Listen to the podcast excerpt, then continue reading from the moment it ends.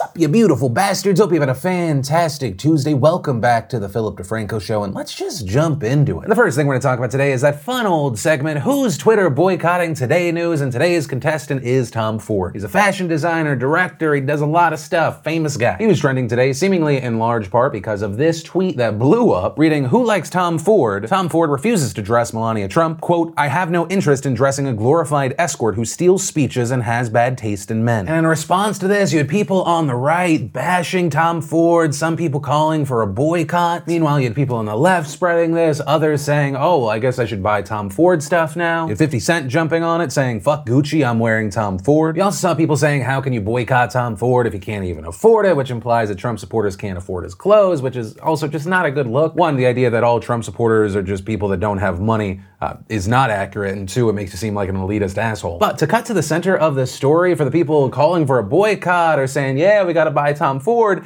the quote's not real. The tweet that went viral has since been deleted. Ford reportedly is a Democrat who voted for Hillary Clinton, and in the past, he did actually refuse to dress Melania Trump. But in a 2016 episode of The View, he said, she's not necessarily my image. But also going on to say, even had Hillary won, she wouldn't be wearing my clothes. They're too expensive. And this was him talking about how his clothes were probably not great for public figures because you want them to look relatable. But the crazy thing about the world we live in today is it doesn't matter that Tom Ford never actually said it. It doesn't matter that a Tom Ford spokesperson has had to come out and say, hey, here's an official statement. This is an absolutely fabricated and completely fake quote attributed to Mr. Ford that has somehow gone viral. Mr. Ford did not make this statement. It is completely false. There are unfortunately going to be people on both sides that don't know the truth, that they just think that this thing actually happened. And one of the things that's really concerning to me is this wasn't a situation where someone, you know, only showed one angle of some footage or uh, they misled people by editing content to look a certain way, and then a bunch of people were like, oh, well, that has to be the truth. I mean, look at this situation. The bar is so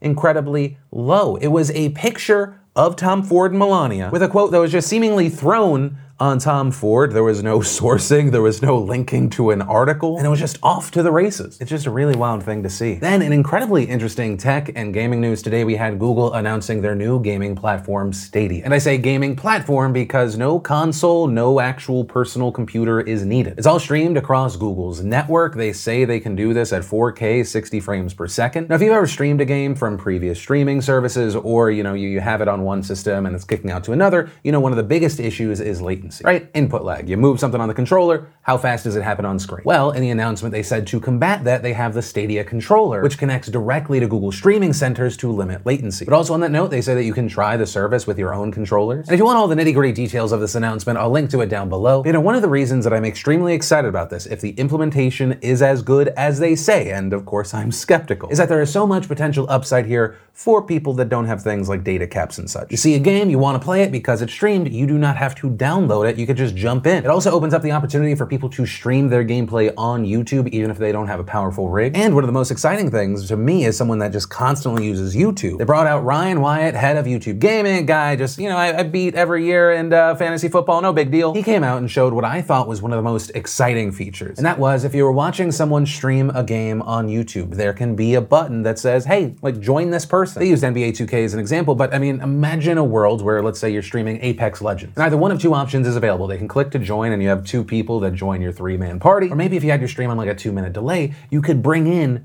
59 other people to play. And understand that's just a hypothetical, but that sounds awesome. And best of all, they announced that this is something that is launching this year. With all of that said, here's how I'll end it. I'm incredibly skeptical, but hopeful. I think it's always important to remember that when you see something in an announcement, it may not look like that when it gets to you. Right? Whether it be something on a massive scale, like when Microsoft announced and showcased Xbox Kinect, I feel like what people got was vastly different than what we first saw. To what we often see regarding the difference between how a video game looks when it's announced versus what you get. But ultimately, I am excited excited and hopeful. And with this story, of course, I do want to pass the question off to you. What are your thoughts around it? Love the idea, hate the idea, any thoughts? But yeah, I know I've said it over and over. Skeptical, but hopeful and excited. And, you know, really it's just going to come down to input lag. What does that look like in an ideal situation and the not so ideal situation? And then I wanted to make sure that I made some time today to feature and applaud something that the Prime Minister of New Zealand said to Parliament in the wake of this horrible, horrible mass shooting that happened there. He sought many things from his act of terror but one was notoriety. And that is why you will never hear me mention his name. He is a terrorist, he is a criminal, he is an extremist, but he will, when I speak, be nameless. And to others, I implore you speak the names of those who were lost rather than the name of the man who took them. He may have sought notoriety, but we in New Zealand will give him nothing not even his name. I wanted to feature and applaud that because it is very nice to see that at, at, a high government level. It's a thing that we've talked about for years. We've talked about it on a personal and a news organization level. Keep them nameless, keep them faceless. There's a lot that we can learn from the situation without inadvertently making these people infamous. Now, this, of course, will never fully stop the spreading of a, a name, a face, the, the videos that this person wants to go viral. Right? You're going to have people that don't realize the damage that is done when you're spreading this. You're also going to, of course, have bad actors. And it's all happening at a rate that is hard to comprehend. And for a little insight into this, you had YouTube tweeting yesterday. We've removed tens of thousands of videos and terminated hundreds of accounts created to promote or glorify the shooter. The volume of related videos uploaded to YouTube in the first 24 hours was unprecedented both in scale and speed, at times as fast as a new upload every second. And of course, it wasn't just YouTube. There was actually a report where Facebook said that they deleted 1.5 million videos that contained footage of the shooting in the first 24 hours alone. And really, if there's anything I could attach to the end of this, is to, to the news orgs, the, the companies, companies, the, the, the people like the Prime Minister of New Zealand, to your everyday people that are not giving a murderer what they want. And you also try and spread this movement of no face, no name.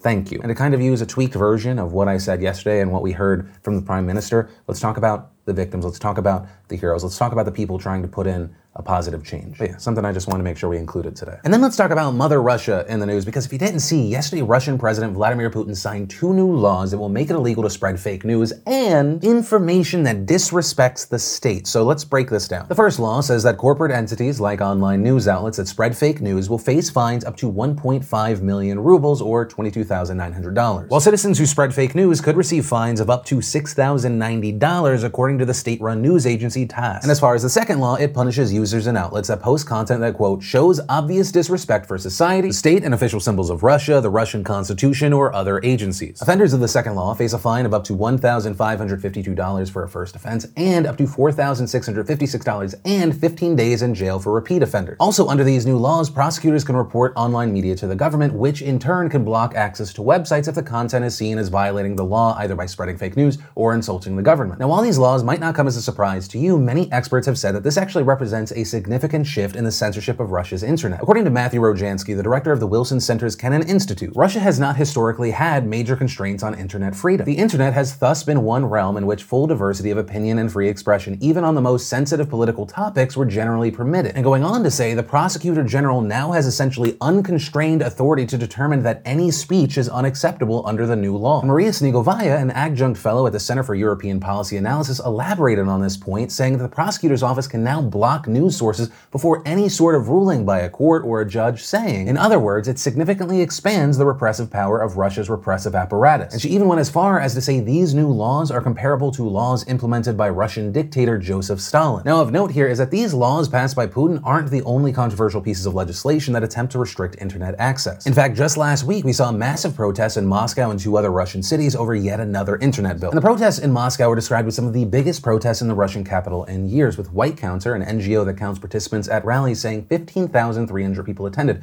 while the Moscow police put the numbers at 6,500. But as far as what they were protesting, the bill in question, it would essentially cut Russia off from the global internet. And it would do this by directing Russian web traffic through servers controlled by the government. And it could also create a system that would allow the Russian internet to work without foreign infrastructure. Supporters of the bill say that it is necessary to protect Russia from foreign meddling, whereas critics have compared it to China's Great Internet Firewall, even going as far to call it the Iron Curtain and arguing that it will stifle dissent. Now, of note here, we are talking about two related but separate situations. The law that sparked the protest has not yet been passed by Parliament, whereas the laws passed by Putin yesterday have, and of course, they will bring considerable change to Russian censorship. But also, it's important to look at this whole situation because these kinds of laws are becoming increasingly common in Russia. This kind of legislation reflects broader efforts by the government to increase sovereignty over its internet. And I say sovereignty because this story doesn't exist in a bubble. You have to look at Russia as a whole. And it seems like a pretty transparent move to suppress the opposition, people who would speak out. You know, Russia has introduced other internet laws in the last few years. Last year, Communications Oversight Agency tried to ban the messaging app Telegram after the company refused to give the Russian government access to the encryption tools that would allow them to read users' messaging data. A move that prompted a wave of protests, with some saying that these tactics are a way for Putin to try and control public discourse, especially since Putin's approval rating has fallen significantly in the last few years. And that last point is incredibly significant because some experts have said that the new law laws passed yesterday would make it almost impossible for individuals or groups to call for public protest. Because, to bring it all back around, protesting government policies and actions could be considered disrespect of the government under this new law. And that's one of the many concerning factors here. But that is where this story ends for now. And of course, I'd love to know your thoughts on this one. And that's where I'm going to end today's show. Remember, if you like this video, you like jumping into the news with me every day, let me know. Hit that like button. Also, if you're new here, you want more, be sure to subscribe. Definitely click that bell to turn on notifications. Also, on that note, if you missed yesterday's Philip DeFranco show or this morning's Extra Morning News Deep Dive, you want to catch up, you can click or tap right there to watch those. But with that said, of course, as always, my name's Philip DeFranco. You've just been filled in. I love yo faces, and I'll see you tomorrow.